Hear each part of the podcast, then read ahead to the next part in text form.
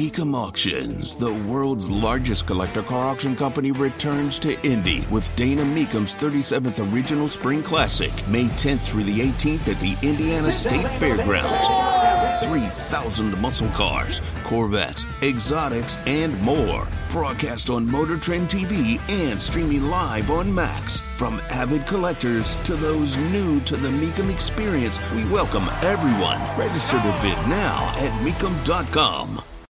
41,000 hours. That's how much video surveillance footage the Speaker of the House, Kevin McCarthy, has given to Tucker Carlson over at Fox News. 41,000 hours. That's um that's a tremendous amount of footage. Tony Katz, 93 WIBC, good morning. I'm very curious. First, you got to realize that there are going to be Tucker interns everywhere who do nothing but watch video for the next week. That's all they're going to do. Like they're like they're uh what, what's his name? Was it Malcolm McDowell in Clockwork Orange? Yeah, it's gonna be it's gonna be rough. Gonna be rough. What is it that's in this footage that we have yet to see that's gonna make us go, wait a second? What are we gonna learn about Ray Epps? What are we gonna learn about those who are invited into the Capitol?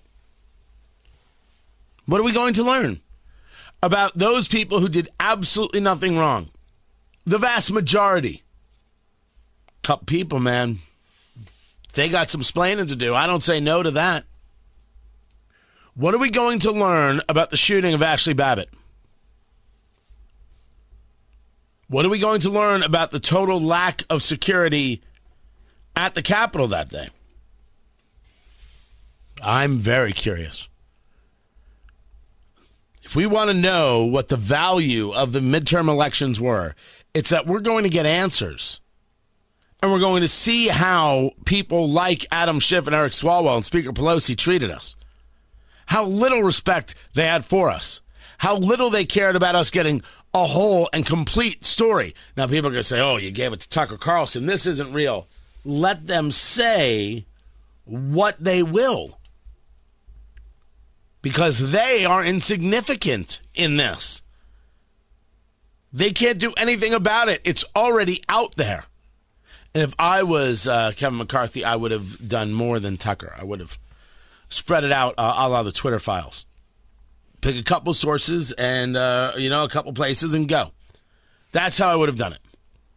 But getting it out there, very important.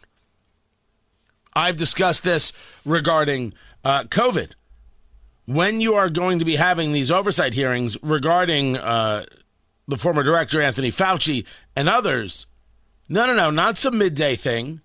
You got to play this out in prime time. Got to get yourself a TV showrunner, just like they did for the January 6 hearings, and you have to play out how this nation lied to its citizens about masks, for example.